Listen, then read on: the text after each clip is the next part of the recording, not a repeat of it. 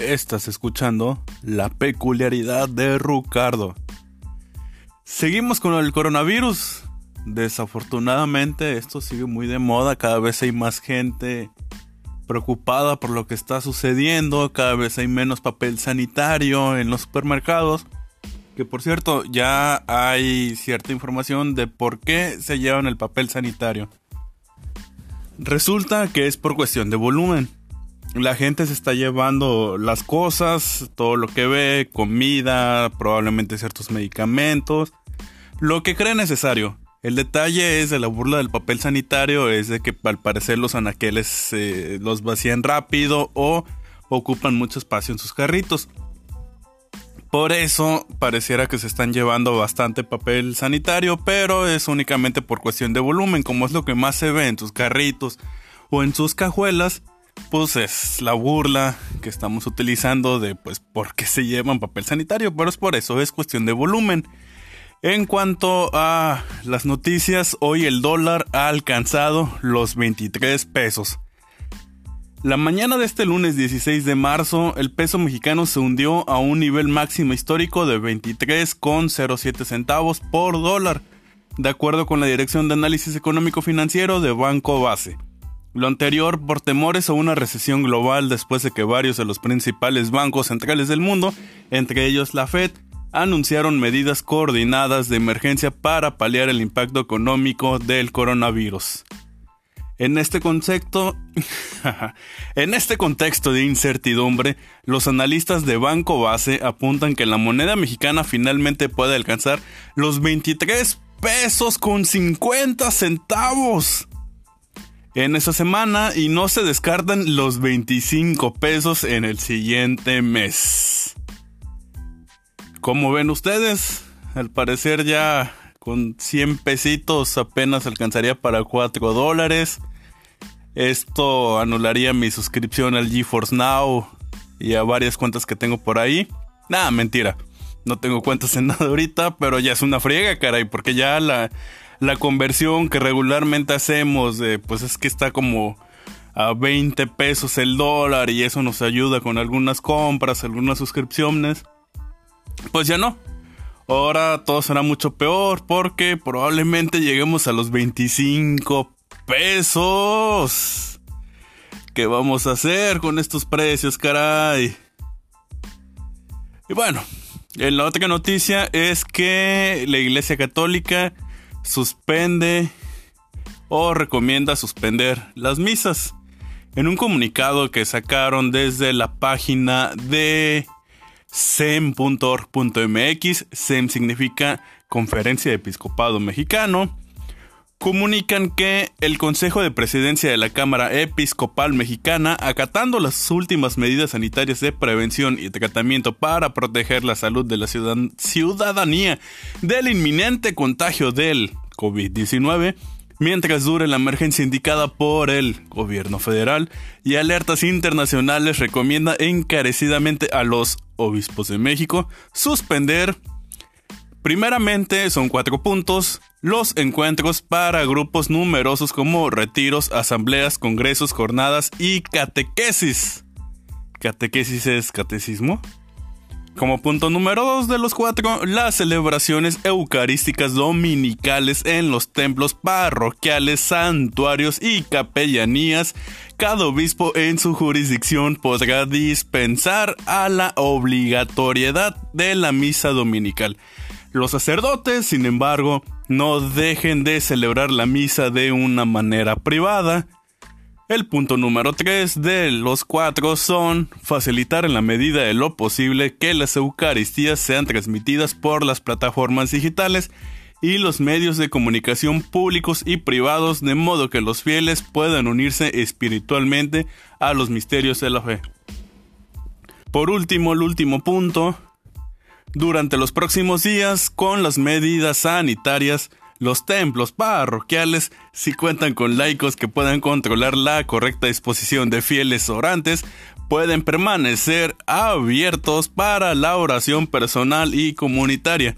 Se podría exponer el Santísimo para la oración y la adoración. finalizan con asumamos estas medidas de emergencia nacional con serenidad, sabiduría y responsabilidad como manifestaciones de amor, solidaridad y cuidado entre hermanos. Lo firman varias personas, entre ellos Rogelio Cabrera López, arzobispo de Monterrey y presidente de la SEM, eh, Carlos Garfías Merlos, el vicepresidente de la SEM, y algunas otras personas más que también son importantes para esta conferencia del episcopado mexicano. Por casi último, hay otra, como siempre, este, este gobierno causando un poquito de, de polémica. El subsecretario de Salud de México, Hugo López Gatel, casi comenta casi sería mejor que el presidente Andrés Manuel López Obrador padeciera coronavirus, porque lo más probable es que él en lo individual, como la mayoría de las personas, se va a recuperar espontáneamente. También cuenta que nadie tiene que estar acosando al señor licenciado Andrés Manuel López Obrador en sus datos personales. Afortunadamente goza de buena salud y aunque pase los 60 años no es significativamente susceptible. Andrés Manuel López Obrador, el presidente de nuestro país, comentó sobre su situación del si está enfermo o no del coronavirus. Dice, o dijo, o comentó, o afirmó, cuando el doctor me lo diga, yo voy a seguir la indicación. Él, en referencia al subsecretario de Salud Hugo López Gatel, es el que me va a decir, no un politiquero, no un columnista de la prensa vendida. El subsecretario indicó, esto tiene un, análisis técnico que no depende de lo político. Político. Tiene un razonamiento técnico. Por ello es que ahorita estamos en la fase 1, pero nos acercamos en el punto de inflexión. Y ahí se valora si se suspende o se fragmentan las concentraciones. Por cierto, esto creo ya pasamos de los de los de las 80 personas con, coronavirus. De acuerdo a Excelsior, estoy leyendo el titular. Son 82 los casos de coronavirus en México. Muy preocupante porque para hoy al mediodía iban como en 51 me parece. Así es que me interesaría ver una gráfica porque estamos aumentando muy, muy rápido, caray. Creo de de 11 fueron 15, de 15 fueron 21, de 21 40 y tantos. Y de 40 y tantos a... No sé, es, está, estamos elevando muy rápido estos contagios de coronavirus. Sí dije no sé porque no me salió la cuenta exponencial, pero caray, de 51 a 82 está cañón.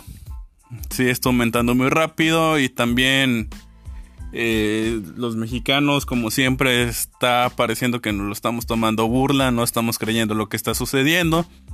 Por ejemplo, también este fin de semana sí se llevó a cabo el, el, Vive, el Vive Latino y fuimos nota internacional porque pues mientras en muchos países están saliendo, por ejemplo en España, la, la, tendencia, el hashtag eh, yo me quedo en casa Aquí en México estamos yendo al Vive Latino, al Hell and Heaven, a la Mole y otros eventos que están pasando. Pareciera que, lo estamos tomando broma. También por ahí salió la, la nota de que en Acapulco eh, la, la, recepción hotelera ha sido del 92%, algo así. Así es que...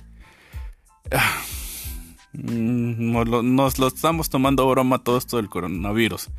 Mientras que por un lado nos estamos acabando el papel higiénico, por otro parece parece que necesitamos usar ese papel higiénico por todas las manchadas que hacemos como, como mexicanos. Mientras que también por un lado se busca encontrar a alguna autoridad del gobierno por su irresponsabilidad de lo que está sucediendo.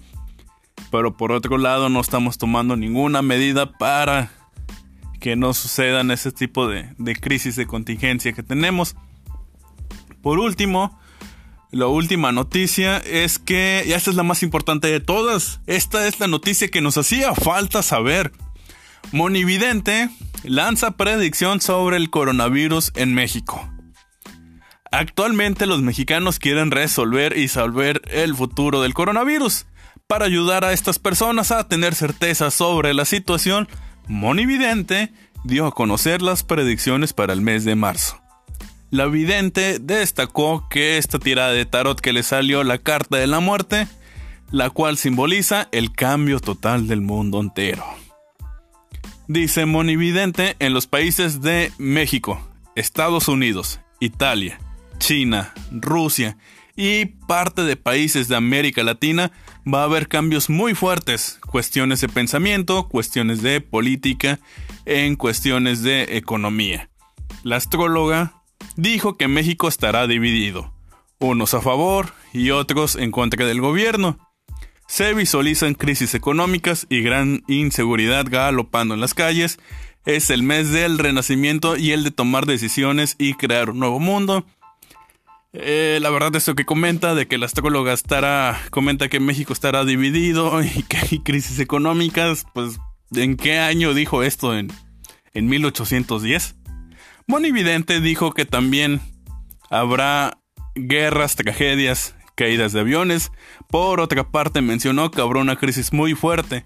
Destacó que otra de las situaciones de tensión se dará por el petróleo, al grado que desatará una guerra por esta razón. Alguien dígale a Monividente que de hecho sí, ya hay guerras, tragedias y caídas de aviones. Eh, por, por muchas cosas. Eh, no me parece dónde está la, predicción en, todo esto. También la, tensión por petróleo también está ocurriendo. Incluso los, los, precios del petróleo están fluctuando bastante, suben y bajan. No veo aquí también cuál es la, tampoco cuál es la.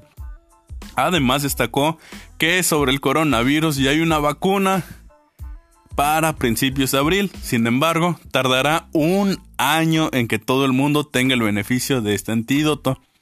También reveló que para el 21 de marzo habrá una ayuda de Dios, mediante la cual disminuirá su intensidad el COVID-19. Bueno, esperemos que, que esto sea, sea cierto con ayuda de Dios, o incluso si hay algún ateo o agnóstico por acá, eh, sin la ayuda de Dios, pero que realmente sí disminuya esta intensidad del COVID-19. Por mi parte, esto fue por hoy la peculiaridad de Ricardo.